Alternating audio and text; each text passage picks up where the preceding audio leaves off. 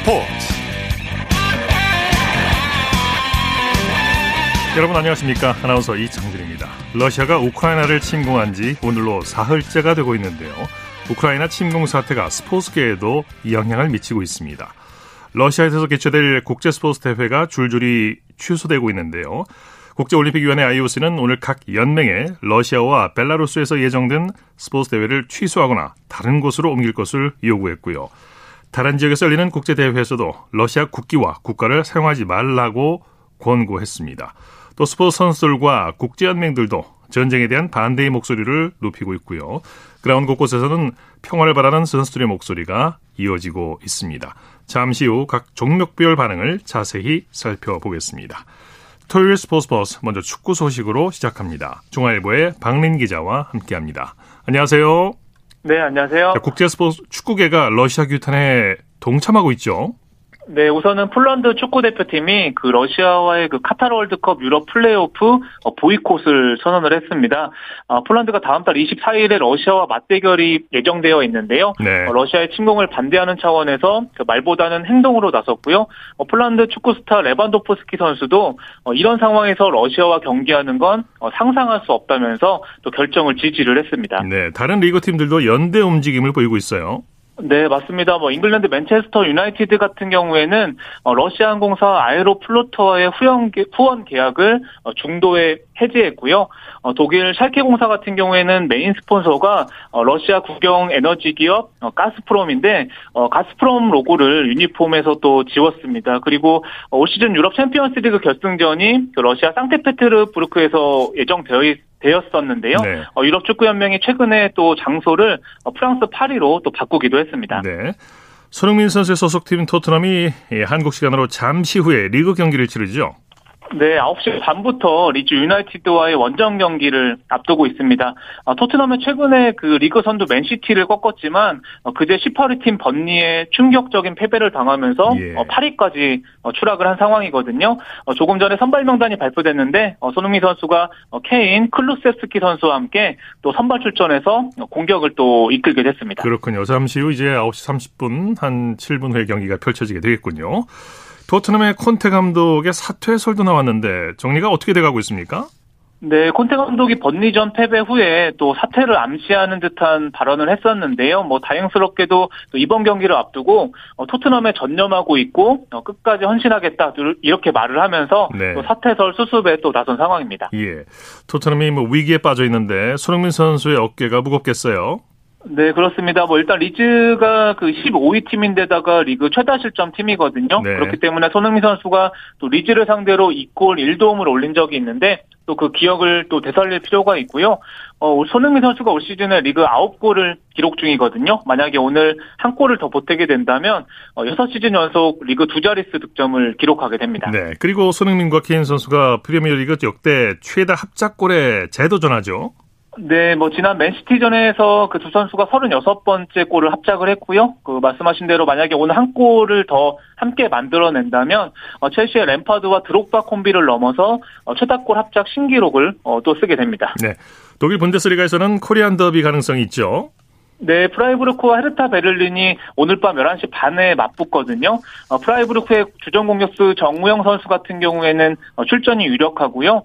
또 헤르타 베를린의 이동준 선수 같은 경우에는 어, 최근에 코로나 양성 반응으로 한 경기를 어, 쉬긴 했지만 그래도 만약에 복귀해서 뛰게 된다면 어, 한국인 맞대결을 또 독일에서 펼치는 모습을 볼 수도 있습니다. 네.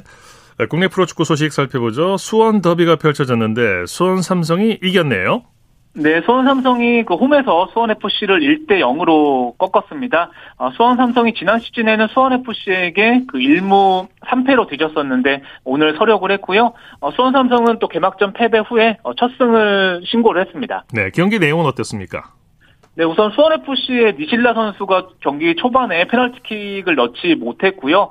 또 위기를 넘긴 수원 삼성이 전반 22분에 어, 결승골을 뽑아냈는데 어, 박형진 선수가 또 가슴 트래핑 후에 또 오른발 슛으로 어, 골망을 흔들었습니다. 네. 수원 FC 이승우 선수의 활약은 어땠나요?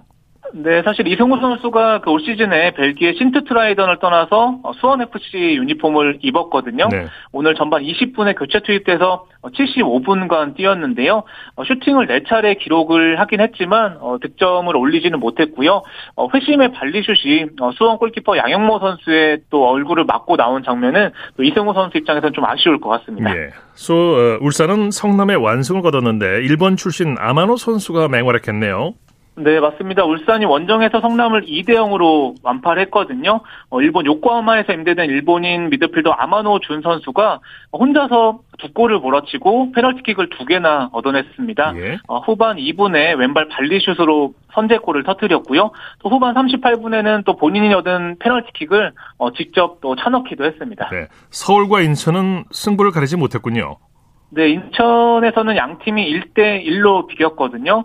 어, 서울이 전반 19분에 기성용 선수의 자책골이 나왔지만 어, 후반 28분에 또 김진야 선수가 어, 동점골을 터뜨렸고요. 어, 또 인천 출신 김진야 선수 같은 경우에는 어, 친정팀 상대로 골을 넣었는데 또 친정팀을 위하는 마음으로 또 세레머니를 또 하지 않는 모습을 보여줬습니다. 네, 제주와 강원도 득점 없이 비겼네요. 네, 제주가 홈에서 강원과 0대 0으로 무승부를 기록을 했거든요. 어, 사실 제주가 올 시즌 그 전북 울산과 함께 좀 우승 후보 중에 한 팀으로 어, 꼽혔었는데 어, 개막전에서 포항에 0대 3으로 그 완패를 당한 데 이어서 두 경기 연속 무득점에 그쳤고요. 그래도 최근에 제주가 또 구사철 선수와의 또 계약을 앞두고 있거든요. 또 이 선수가 가세하면 또 정상 모습으로 또 올라올 것으로 또 팬들이 기대하고 있습니다. 네. K리그 2에서는 김포가 돌풍을 일으키고 있네요. 네, 사실 김포 FC가 올해 K3 리그에서 KT K2로 또 가세한 팀이거든요. 어, 개막전에서 뭐 일부 리그 팀이었던 또 광주를 꺾은 데 이어서 오늘 같은 경우에는 어, 전남을 만나서 2대 0으로 승리를 거뒀습니다. 네. 어, 손석영과 한정우 선수가 연속골을 터뜨렸고요. 어, 김포가 어, 초반이지만 어, 깜짝 선두를 또 질주하고 있습니다. 네, 소식 고맙습니다. 네, 감사합니다. 축구 소식 중앙일보의 박민 기자와 정리해드렸고요. 이어서 프로배구 소식 살펴보겠습니다. 스포츠 동아의 강산 기자와 함께합니다. 안녕하세요. 네, 안녕하세요. V리그가 코로나19 직격탄을 맞고 있는데 에, 코로나19로 남자부 경기가 중단됐는데 언제 재개가 됩니까? 네. 코보는 3월 5일부터 남자부 경기가 재개될 예정이라고 설명을 했습니다. 네. 남자부의 중단 기간은 2월 15일부터 3월 4일까지 총 18일로 늘어났습니다. 예. 이 남자부 포스트 시즌 일정을 축소하기로 했다면서요? 네, 그렇습니다. 정규 시즌 일정을 축소하면서 결국 포스트 시즌이 타격을 입게 됐는데요. 리그 중단 기간을 14일을 초과하면서 잔여 시즌 경기를 축소해야 하는 대응 매뉴얼에 따라 일단 준 플레이오프와 플레이오프는 단판으로 챔피언 결정전은 3전 2승제로 열립니다. 네네. 지난 시즌에는 V리그가 조기 종료되면서 포스트 시즌이 열리질 않았죠. 네, 비슷한 사례가 있죠. 2019-2020 시즌이 그랬는데요. 네. 당시 우한 폐렴으로 알려졌던 그 코로나19의 확산 여파로 정규 시즌 자체가 조기 종료되면서 네네. 포스트 시즌이 열리지 않았습니다. 네, 여자부는 어떻게 되는 건가요? 네, 여자부는 지난 21일부터 재개가 됐습니다. 일단 축소 없이 정상적으로 포스트 시즌이 진행이 되고요. 오전 3선 승제를 통해 우승팀을 가리게 됩니다. 네네. 오늘은 여자부 한 경기만 열렸는데 IBK 기업은행이 흥국생명을 완파했네요. 네, 그렇습니다. 오늘 경기에서 기업은행이 흥국생명을 3대 0으로 완파했는데요. 오늘 승리로 기업은행과 흥국생명은 승점 28점으로 동률이 됐지만 기업은행이 승수에서 앞서면서 5위로 올라섰습니다. 네네. 특히 이번 시즌 기업은행은 흥국생명의 3승 2패로 우위를 점하게 됐습니다. 네. 김호철 감독이 부임하고 나서 좀 달라진 모습을 보이는 것 같은데 오늘 경기 감각이 아주 좋았죠. 네, 그렇습니다. 뭐 1세트 25대 17의 스코어가 말해주듯 시작부터 기선을 제압했는데요. 오늘 공격 득점에서 48대 32, 그리고 블로킹에서 8대 3, 이런 절대적인 우위 속에 흥국생명을 압도할 수가 있었습니다. 네, 표승주 선수가 해결사 역할을 했어요. 네, 그렇습니다. 이 김호철 감독의 부임 이후 표승주 선수의 공격력이 굉장히 좋아졌습니다. 오늘도 블로킹 3개와 서브 에이스 1개 포함 양팀 최다 22점을 올렸고요. 네. 김희진이 19점, 산타나가 10점을 올리면서 승리를 견인했습니다. 네. 흥국생명이 코로나19 이후에 첫 경기를 가졌는데 오랜만에 경기를 해서 그런지 고전을 면치 못했어요. 그렇습니다. 사실 흥국생명은 지난 11일 경기 이후에 확진자가 발생하는 바람에 훈련조차 제대로 소화하지를 못했습니다. 네. 뭐 코로나19 때문에 리그 일정이 중단된 이후 첫 경기였는데요. 뭐 1세트부터 전체적으로 감각이 떨어진 모습이었죠. 네. 장미희 감독도 오늘 경기 후에 핑계를 대면 안 되겠지만 코로나19로 인해 경기 감각이 떨어진 게 사실이라고 인정했습니다. 네. 자, 국제 배구 연맹과 제휴한 발리볼 월드닷컴이 김연경 선수에게 생일 축하 메시지를 보냈다고요? 네, 그렇습니다. 국제 배구 연맹 FIVB와 제휴한 발리볼 월드닷컴이 배구 여제 김연경 선수에게 생일 축하 메시지를 보냈는데요. 오늘 공식 SNS에 배구 세계의 10억 명 중 단 한 명의 스타 생일 축하합니다 김연경이라는 엄청난 메시지로 축하를 보냈습니다. 네. 사실 이 사이트는 지난 1월에도 김연경은 러시아 선수의 몸과 미국 선수의 힘, 일본의 기술과 브라질의 민첩성을 모두 갖춘 10억 명 중 단 하나의 스타라고 찬사를 보낸 바가 있습니다. 네. 남자 배구 세계 선수권 대회가 개최지 변경 없이 러시아에서 강행될 예정이라고 하죠. 그렇습니다. 자, 오늘 로이터 통신에 따르면 배구연맹은 남자 배구 세계 선수권 대회가 예정대로 8월에 러시아에서 열린다고 밝혔는데요. 네. 최근에 러시아가 우크라이나를 침공하면서 대회 개최지 변경에 대한 목소리가 굉장히 컸습니다. 특히 우크라이나 배구협회가 세계 선수권 개최지를 변경해달라는 서한을 보내기도 했는데요. 네네. 그렇지만 연맹은 로이터에 국제배구연맹은 러시아 배구협회와 협조하고 있고 대회는 정상적으로 열릴 것이라면서 개최지 변경서를 일축했습니다. 이건 각 국가와 선수들의 반대를 좀 있겠는데요. 그렇죠. 사실 지금 정세가 워낙 좋지 않다 보니까 네. 러시아와 우크라이나 사이에선 굉장히 긴장감이 고조되고 있는데요. 네. 러시아에서 머지않아 대회가 열린다는 점 선수들에게는 분명히 조금은 무리다라는 생각으로 다가올 수가 있겠죠. 예. V리그 내일 경기 일정 관전 포인트 짚어주시죠. 네, 내일은 여자부 한 경기만 열립니다. 김천에서 도로공사와 페퍼저축은행이 맞붙는데요. 사실 1위 싸움은 쉽지 않은 상황이기 때문에 동기부여가 크진 않지만 도로공사는 7점 차로 3위를 달리고 있는 GS칼텍스의 추격을 떨어뜨리기 위해서라도 승리가 필요합니다. 특히 페퍼저축은행은 반드시 승리를 따내야 하는 상대이기에 더욱더 확실한 승리를 다짐하고 나올 것으로 보입니다. 네, 소식 감사합니다. 네, 고맙습니다. 프로배구 소식 스포츠 동아의 강산 기자와 함께했습니다.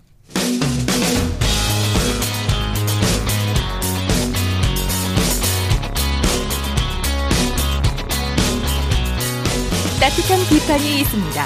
냉철한 분석이 있습니다. 스포츠 스포츠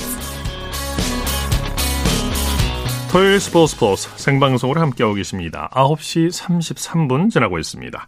이어서 프로농구 소식 살펴봅니다. KBS N스포츠의 손대범 농구 해설위원과 함께합니다. 안녕하세요. 네, 안녕하세요. 자, 코로나19 확산으로 프로농구가 휴식기에 들어갔죠? 그렇습니다. KBL은 어, 원래 2월 15일, 2월 15일 이후부터 지금 경기를 치르지 않고 있습니다. 네. 어, 애초에 피바 농구 월드컵 아시아 예선 때문에 휴식기가 예정되어 있었는데 이 생각 이상으로 확진자가 좀 나온 탓에 조금 이른 시점에 리그가 장, 중단되었습니다. 네. 확진자가 연일 나오고 있어서 훈련도 제대로 못 하고 있을 것 같은데 3월 2일에 경기를 재개할 수 있을까요? 네, 현재 누적 확진자가 100명이 넘어선 지 오랜데요. 일단 KBL은 3월 2일 재개를 목표로 점검을 하고 있습니다. 네. 어, 하지만 코로나라는 것이 지금 시점에서는 아무리 점검을 잘한다고 되는 게 아니기 때문에 네. 이 위험은 좀 도사리고 있다고 보고 있고요. 아무래도 무리하게 리그 일정을 강행하다가 확진자가 늘어났던 만큼 여러모로 좀 신중하게 시즌을 준비하지 않을까 싶고요. 또 네. 이를 위해서 어, 시즌 일정도 조금 여유 있게 변경을 준 상태입니다. 네, 선수는 휴식기를 어떻게 보내고 있나요? 네, 현재 국가대표팀이 필리핀에서 열리는 아시아 예선에 출전하지 못하게 됐죠. 이 선수들 중에서도 양성 반응이 좀 나옴에 따라서 이 대다수 팀들이 좀 선수의 격리를 피할 수 없게 됐는데요. 뭐 일부 구단들은 좀 훈련을 재개했지만 여전히 조심스럽게 좀 준비를 이어가고 있습니다. 아무래도 네. 이 격리된 격리되었다 나온 바람에 좀 훈련이 좀 부족한 편이고 또 몇몇 선수들은 아직까지도 컨디션 회복이 되지 않았다고 합니다. 네, 건강하게 복귀하기를 바라겠습니다. NBA는 코로나19 영향을 어느 정도 받고 있나요?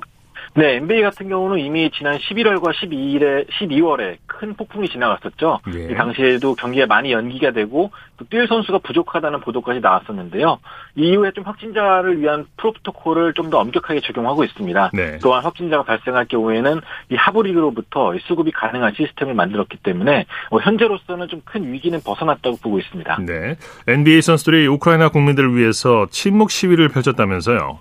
네, 최근에 앞서 이 배구 소식에서도 전해졌지만 이 러시아 침공으로 인한 또 스포츠 정세도 좀 흔들리고 있는데요. NBA 같은 경우도 이 러시아 침공에 대한 그 항의의 의미로 좀 침묵 시위를 펼쳤습니다. 네. 세크라멘토 킹스와 팀 덴버 너베츠 간의 경기에서 이 경기에 앞서서 이좀 국민 우크라이나 국민과 연대하는 의미를 갖는다는 의미에서 고개를 숙이고 침묵을 지키면서 이 평화를 기원하는 행사를 가졌습니다. 네. LA 클리퍼스가 LA 레이커스를 상대로 재역전승을 거뒀네요. 네, 마지막까지 혼란스러웠던 경기였는데요. LA 클리퍼스가 105대 102로 LA 레이커스를 꺾었습니다. 이 클리퍼스는 15점 차 이상 리드를 다 따라잡히고 역전까지 당했지만 이 마지막 집중력을 살려서 승리를 거뒀습니다. 예. 이 클리퍼스는 오늘 슈퍼스타들이 뛰지 않았지만 이 테렌스 맨과 루크 캐너드 같은 이 조, 조력자들이 좋은 활약을 펼치면서 의미 있는 승리를 거뒀고요. 네. 반대로 르브론 제임스가 21점으로 활약한 레이커스는 이 승부처 집중력이 많이 아쉬웠습니다. 네. 50승을 눈앞에 뒀던 피닉스가 뉴올리언스에게 덜미를 잡히고 말았네요. 그렇습니다. 오늘 경기 최고 이변이었는데요. 이 8연승을 달리던 피닉스 선즈 이 49승 10패로 오늘 승리를 거두면은 이 30개 구단 중 가장 먼저 50승에 오르는 것이었는데 이 뉴올리언스 펠리컨스에게 117대 102로 패하고 말았습니다. 네. 아무래도 역시 주전 포인트 가드 크리스 폴을 비롯한 이 포인트 가드 자원들이 부상으로 빠진 게 큰 그 영향을 주었는데요. 반면에 뉴올리언스는 브랜든 잉그램 선수가 28득점으로 선전했습니다. 네. 샬럿은 후반기 첫 경기에서 토론토에 대승을 거뒀고요. 네, 그렇습니다. 샬럿이 126대 토론 93으로 이 33점 차 승리를 거뒀습니다. 네. 이 토론토 랩터스가 최근에 주전들이 많이 부진한 편인데요. 그 부진을 틈타서 이 샬럿 호네츠의 테리 로저 선수가 23득점 9어시스트로 좋은 활약을 펼쳤습니다. 네. 샌안토니오와 워싱턴은 치열한 접전을 펼쳤죠. 네, 연장전을 무려 두 번이나 치렀습니다. 이 샌안토니오 스퍼스가 157대 153으로 이 워싱턴을 2차 연장 끝에 그, 어, 승리를 거뒀는데요. 어, 디온테 머레이 선수가 31득점, 리바운드 13개, 어시스트 14개로 트리플 더블을 기록했고, 또 켈든 존슨 선수가 32득점으로 활약을 해줬습니다. 어, 워싱턴토니오는 워싱턴에게 특히 강한 면모를 보여주고 있는데요. 어, 최근 13번의 맞대결에서 11승 2패를 기록 중입니다. 네. 그 밖에 다른 경기 소식도 전해주시죠. 네, 오늘 경기 가장 화제를 모았던 경기는 역시 이 필라델피아 세븐티식서스와 미네소타 팀버울브스 간의 경기인데요. 이 최근에 필라델피아로 트레이드됐던 제임스 하든이 마침내 새 유니폼을 입고 출격했습니다. 오늘 하드, 하든 선수가 27득점, 또 그의 파트너인 조엘 엠비드 선수가 이 34득점을 기록한 덕분에 이 필라델피아가 113대 102로 대승을 거두었습니다. 네, 소식 고맙습니다. 고맙습니다. 프로농구 소식 KBS N스포츠의 손대범 농구 해설위원과 살펴봤고요. 여사 한 주간 이슈가 됐던 스포츠계 소식을 집중 분석해보는 최동호의 스포츠 칼럼 시간입니다. 20대 대통령 선거가 이제 11일 앞으로 다가왔습니다. 오늘은 대통령 후보들의 체육 공약을 자세히 살펴보는 시간 마련했습니다. 스포츠 평론가 최동훈 씨와 함께합니다. 안녕하세요. 예, 안녕하세요. 네, 후보들이 매일 분야별 공약을 발표하고 있는데 체육 공약은 잘 알려지질 않았어요. 어, 예, 이렇게 많이 알려지지는 않았죠. 어, 예, 물론 이제 각 후보들이 체육 공약도 준비를 했는데, 어, 이 제대로 된 체육 공약은 이재명, 윤석열 후보 정도만이 준비가 돼 있다 이렇게 볼 수가 있겠고요. 네. 이제 그나마 체육을 별개의 분야로 인정을 해서 이 체육만의 이 종합적인 공약을 발표한 후보는 이재명 후보 한 명뿐입니다. 네. 어, 이, 윤석열 후보도 체육 공약을 많이 발표는 했는데 어, 이 개별적인 사안에 대해서 언급하는 정도였고요. 이제 종합적으로 어, 체육 공약을 발표하지는 않았습니다. 네. 안철수 후보의 체육 공약은 개괄적인 수준이다. 뭐 이렇게 볼 수가 있겠죠. 네, 그럼 먼저 이재명 후보의 체육 공약을 살펴보죠. 5대 공약을 발표했죠? 어, 예, 그 민주당 선대위가 지난 24일에 체육 5대 공약을 발표했거든요. 어, 이 국민 누구나 15분 거리 내에서 생활 밀착형 스포츠를 즐길 수 있게 하겠다. 네. 어, 그리고 체육인 공제회를 설립해서 체육 일자리를 창출하겠다. 아, 지방 재정을 확충하고 지역 특화 스포츠 종목을 육성하겠다. 어, 4차 산업혁명 시대에 맞는 스포츠 미래 산업을 육성하겠다. 그리고 어, 5대 공약의 마지막으로 이제 어르신과 이 장애인 체육 활동을 지원하겠다 이거든요. 네. 이 5대 공약은 어, 이재명 후보 체육 정책의 뼈대라고 할 수가 있겠고요. 이 다섯 가지 공약마다 좀 더 이 구체적인 정, 정책이 다 어, 다양하게 포함이 되어 있습니다. 네. 국민 모두가 15분 이내에 스포츠를 즐길 수 있게 하겠다. 이게 내용인데 이게 가능한 일일지 모르겠어요. 어, 어, 쉬운 일은 아니죠. 왜냐하면은 이 국민 모두가 15분 이내 거리에서 스포츠를 즐기기 위해서는 이제 무엇보다 시설이 이제 다 준비가 되어 있어야지 되잖아요. 네네. 이제 그래서 이재명 캠프는 학교나 민간 체육 시설을 다 개방을 하고 어, 또 지자체의 공간 지자체가 공간을 제공을 하고 어, 재건축이나 재개발할 때 이 체육 시설 설치를 강화해서 생활 체육 공간을 대폭 늘리겠다 이렇게 그 정책을 마련했고요. 어, 또 이와 함께 국민 체력 인증 센터를 확대하고 이 초등학생 체육소 확대하겠다 이런 정책도 포함이 되어 있습니다. 예, 한마디로 이제 생활 체육 기반을 확대하겠다는 뜻인 것 같고요. 예, 맞죠. 엘리트 스포츠에 대한 지원책도 포함되어 있죠. 어, 예, 그렇습니다. 우선 이 엘리트 스포츠와 관련돼서는 체육인들의 생활 안정과 복지 증진을 위해서 체육인 공제회를 설립하겠다고 했고요. 네. 이 학교 운동부 활성화 또 이 직장 운동 경기부 창단 지원 학생 선수의 학습권 및 운동권도 함께 보증하겠다라는 내용이 포함이 되어 있습니다. 어, 이 체육인의 생활 안정을 도모하고 엘리트 선수 육성을 위한 기본적인 조건을 마련하겠다는 취지의 정책들이 포함이 되어 있습니다. 네. 윤석열 후보의 체육 정책은 어떤 내용입니까? 어, 체육 정책으로 보면은 이 윤석열 후보와 또 이재명 후보의 정책이 그렇게 큰 차이점이 있다고는 힘들 어, 어 말씀드리기 어렵거든요. 그러니까 네. 비슷한 정책들이 많이 있다는 얘기입니다. 이 다만 이재명 후보는 이 체육 정책을 종합적으로 정리한 5대 공약을 발표했기 때문에 어, 좀 더 그 일목요연한 느낌은 있고요. 이제 반면에 윤석열 후보는 현장을 방문한 그때 그때마다 체육 공약을 발표해서 조금은 좀 산만한 느낌도 좀 있죠. 어, 윤석열 후보의 이 체육 공약의 뼈대는 이 국민의 스포츠권 보장, 이 전문 체육 육성, 스포츠 산업 활성화 이 세 가지로 볼 수가 있거든요. 예. 어, 근데 국민의 이 스포츠권 보장은 이재명 후보의 생활체육 인프라 확보하고 거의 대동소이한 내용, 내용이고요. 어, 좀이 특별해 보이는 정책 중에 하나는 어, 개인의 그 운동량에 따라서 이 건강 보험료를 환급해 주겠다는 이 스포츠 마일리지에 도입하겠다. 이 내용이 좀 특별해 보이죠. 예. 전문 체육 육성에서도 후보 간에 뭐 그렇게 큰 차이점은 없다면서요. 어, 예, 맞습니다. 이 뭐 대표적으로는 윤석열 후보도 이재명 후보, 후보와 똑같이 체육인 공제회를 설립하겠다라고 공약을 내세웠거든요. 어, 이제 이재명 후보와 공통적인 공약이고요. 어, 전문 체육 육성 공약도 대개는 다 비슷합니다. 다만 이 윤석열 후보는 어, 실업팀을 창단해서 운영하는 기업에게 세제 혜택을 주겠다는 것이 어, 좀더 이 적극적인 이 엘리트 체육 육성책이라고 볼 수가 있겠고요. 네. 또 특이하게 윤석열 후보는 낚시에 굉장히 많은 관심을 보였거든요. 네네. 이 낚시 활성화를 위해서 이 낚시를 지원하겠다 이런 공약이 포함되어 있습니다. 예. 안철수 후보의 체육 정책은 어떻습니까? 어, 이 안철수 후보는 이 윤석열, 이재명 후보처럼 예, 좀더 구체적이고 다양한 체육 정책을 보여주지는 못하고 있고요. 이 다만 이 안철수 후보는 이 체육 관련 주무부처를 일원화하겠다. 엘리트와 이 생활체육의 시너지 효과를 창출하겠다.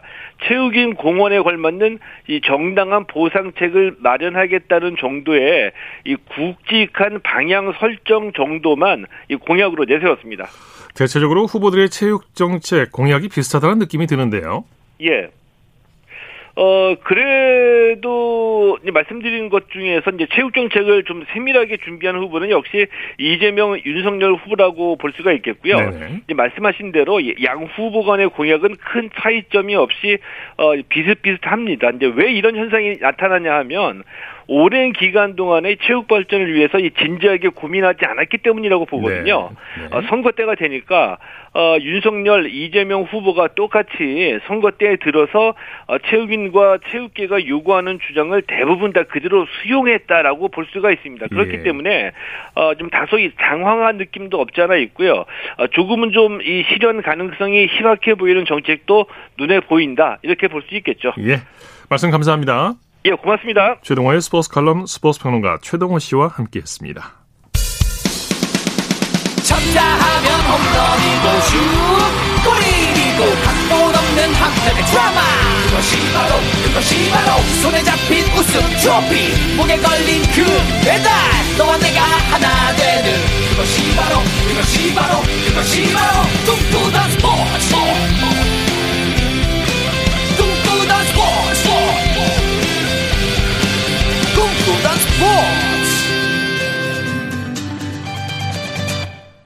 토요일 스포츠 스포츠 생방송으로 함께하고 계십니다. 9시 45분 지나고 있습니다. 이어서 스포츠 스타들의 활약상을 살펴보는 스포츠를 빛낸 영웅들 시간입니다. 정수진 리포터와 함께합니다. 어서 오십시오. 네, 안녕하세요. 자, 오늘 소개해 주실 영웅은 누굽니까? 네, 지난 19일 드디어 2022 K리그가 개막했는데요. 한국 축구를 상징하는 애칭이 붉은 악마잖아요. 네. 이 말이 나온 지가 벌써 40년이 다 네. 돼갑니다. 40년 전쯤이면 이제 80년대 초반이죠. 네. 네. 어, 83년 멕시코 세계 청소년 축구 축구, 그러니까 대한민국 U20 축구 국가대표팀의 경기에서 나온 말인데요.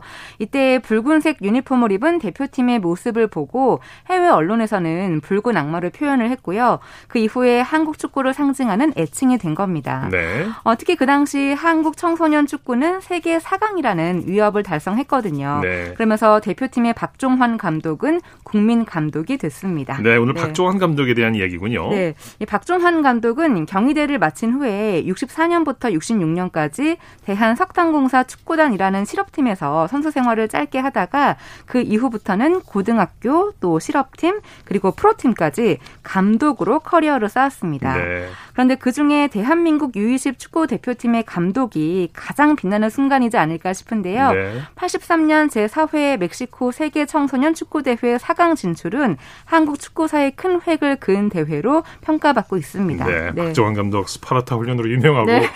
호랑이 감독으로 이제 명성을 쫓았는데 맞습니다. 그때 진짜 투혼을 보여준 경기 세계 강호들을 물리치고 준결승 4강에 올랐던 기억이 생생합니다. 네. 그 첫 경기에서 스코틀랜드에 2대 0으로 졌지만 이후 홈팀인 멕시코를 꺾고. 그 기세를 몰아서 호주를 이겼고 네. 8강에 진출합니다. 그리고 네. 8강에서는 우루과이를 누르면서 4강에 진출하죠. 네. 네. 국내에서도 대단한 열기였는데 네. 그 많은 분들이 TV 앞에서 시청을 하시거나 라디오로도 많이 들으셨을 거예요. 특히 중장년층 분들. 네, 네. 많이들 어, 감, 관심 갖고 지켜보신 네. 걸로 알고 있는데요. 그리고 저희 KBS 라디오에서는 한국이 86 멕시코 월드컵에서 16강 진출을 결정짓는 그 중요한 경기를 15분 앞두고 특별한 다큐멘터리를 방송했는데요. 네. 그 당시 기준으로 3년 전인 83년 6월 이맘때 세계 4강 신화를 안겼던 이 청소년 축구의 투혼을 되새기면서 상대 팀이었던 불가리아를 이기길 바라는 그 마음을 담은 방송이었습니다. 예. 자, 그러면 86년 6월 6일에 방송된 다큐멘터리 세계 청소년 축구 4강의 투혼으로를 잠시 들어보시죠. 한번 한번 한번 한번 슛! 골인되었습니다. 반대 10번 신현호 골인되었습니다. 바로 3년 전 오늘 1983년 6월 6일 현충일 새벽 3시 우리 한국의 청소년 축구 공격수 신윤호 선수는 아즈테카 경기장에서 홈팀 멕시코와의 대전에서 게임 종료 40초를 남겨놓고 이태영 선수의 센터링을 받아서 바른발로 강슛 골키퍼가 바로 쳐내자 다시 헤이딩 슛 역전 결승골을 터뜨리는 순간 8만 관중은 모두 눈을 의심했습니다. 멕시코 청소년 가기 전에는 굉장히 그 강도 높은 훈련을 했었어요. 그때만 하더라도 어, 물론 조직 전술은 다 같이 똑같이 했겠지만 우선 겨울에 그 체력 훈련을 바탕으로 한 훈련을 아주 굉장한 그 강도 높은 훈련을 했고 또 멕시코 고의 고온지대라고 그래서 저희가 이, 이곳에서 어, 마스크까지 선수들한테 씌워가면서 그런 그 고된 훈련을 했었죠. 승리는 결정적. 고국에 계신 동포 여러분 기뻐해 주시기 바랍니다. 마침내 한국 이겼습니다. 한국 승리했습니다. 마침내 준결승전에 진출하는 감격적인 순간입니다. 우한건 단장, 네, 박정환, 박정환 감독, 감독 손흥민 선수 아버지의 또 스승이기도 하고요. 아, 네. 네. 그리고 이 당시를 회상한 대표팀의 선수의 이야기도 있었는데요. 네. 아침에는 토스트에 우유를 먹으면 되지만 점심에 스테이크가 나오는데 입에 안 맞고 이 고기도 너무 질겨서 먹지를 못했다고 해요. 네, 그런데 네. 호랑이 감독인 박종환 감독이 선수들이 현지 음식을 입에 안 맞아 하니까 멕시코의 시장에서 재료를 구해다가 밥을 지었다고 하고요. 네, 네. 선수들이 그 밥을 감사하게 먹었고 더 힘을 내서 경기에 임했다고 합니다. 예, 그런 그런 노력이 있었기 때문에 또 좋은 결과가 나온 거겠죠. 네, 그리고 그 당시 국제축구연맹 피파는 한국의 연전 연승에 놀라워하면서 이건 투혼만의 결과라기보다는 전술의 변화가 두드러진다고 평가했습니다. 네. 어, 실제로 박종환 감독은 다양한 전술로 재미있는 축구를 추구했던 분인데요. 이때도 조직력을 앞세워서 벌떼 공격 전술로 준결승까지 올라갔던 거죠. 네. 네. 이 활약 이후에 대표팀을 맡기도 했고 또 네. 다양한 프로팀에서도 감독으로 활약을 했죠. 네, 1화 천마에서는 93년부터 95년까지 K리그 3연속 우승의 업적을 이루기도 했고요. 특히 89년 1화 천마, 2003년에 대구 FC, 그리고 2014년에 성남 FC 감독이 되면서 창단 감독 3회라는 진기록을 세웠습니다. 네, 네. 어, 참고로 박종환 감독이 36년생, 올해 우리 나이로 87이시거든요. 네. 그래서 2014년 79살의 나이로 성남 FC의 감독이 됐기 때문에 전 세계 최고령 감독 자리에 오르기도 했습니다. 네네 네, 네. 그리고 여자 축구에도 관심을 보이셨어요. 네, 한국 여자 축구의 세 번째 팀이었던 승민 원더스를 창단했고요. 2001년 한국 여자 축구 연맹 초대 회장이기도 했습니다. 네네. 네. 이 승민 원더스 창단 내용은 99년 12월 13일 KBS 9시 뉴스에서 들어보시죠. 전 국가대표 감독인 박종환 씨가 이끄는 여자 축구단 승민 원더스가 오늘 창단됨에 따라 세 번째 팀을 갖게 된 한국 여자 축구가 활력을 찾아가고 있습니다. 특히 박종환 감독의 합류로 우리나라 여자 축구도 힘을 얻게 됐다는 평가입니다. 이유진 기자의 보도입니다. 박 감독은 인천제철과 헤브론에 이어 오늘 창단된 여자 축구팀 숙민 원더스를 맡아 제2의 축구 인생을 시작했습니다. 지난달 필리핀에서 열린 아시아 선수권 대회를 관전하기도 했던 박종환 감독은 숨어있는 한국 여자 축구의 가능성을 이끌어내겠다는 각오를 밝혔습니다. 어, 농구, 배구, 또 휠다키라든가 이런 면에서 굉장히 그 두각을 세계적으로 나타나잖아요. 이 축구 같은 걸 더 활성화시켜주고 관심을 가져준다면은 세계 정상 가는 건 더 빨릴 수밖에 없는 거예요. 주변의 무관심 속에 어렵게 축구를 지켰던 선수들도 박종환 감독의 합류로 정상 도전에 대한 꿈을 키우고 있습니다. KBS 뉴스 이우진입니다. 네. 네. 이렇게 힘차게 창단을 했고 2002년 부산 아시안 게임 대표팀에 5명의 선수가 뽑히면서 4강 진출에도 기여했지만 안타깝게도 2002년도에 해체가 됐습니다. 네, 네. 어, 박종환 감독님 여러모로 한국 축구에 많은 역할을 해 오셨는데요. 연세가 있으신 만큼 앞으로는 건강하시면 좋겠습니다. 네, 네. 최근에 이제 TV에 근황이 공개됐는데 여러 가지로 네. 힘든 생활을 하시고 어, 좀 건강도 좀 썩 좋지 않다고 하시는데 네, 힘내시고 어, 건강하시길 바라겠습니다. 네. 스포츠를 빛낸 영웅들 정수진 리포터와 함께했습니다. 수고했습니다. 네, 고맙습니다.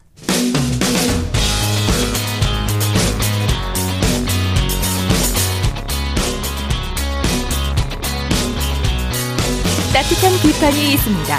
냉철한 분석이 있습니다. 스포츠 스포츠.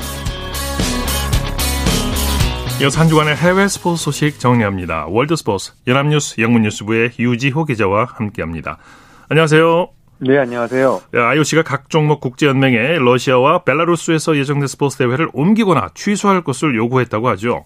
네, IOC 집행위원회는 금요일 성명을 내고 러시아의 우크라이나 침공과 관련해 러시아와 벨라루스 정부가 올림픽 휴전 결의를 위반한 것으로 본다면서 선수들의 안전을 최우선으로 여겨야 한다고 강조했습니다. 네. 또 국제 스포츠 행사에서 러시아나 벨라루스의 국기가 게양되거나 이들의 국가가 연주되지 않도록 해달라고 요청했는데요.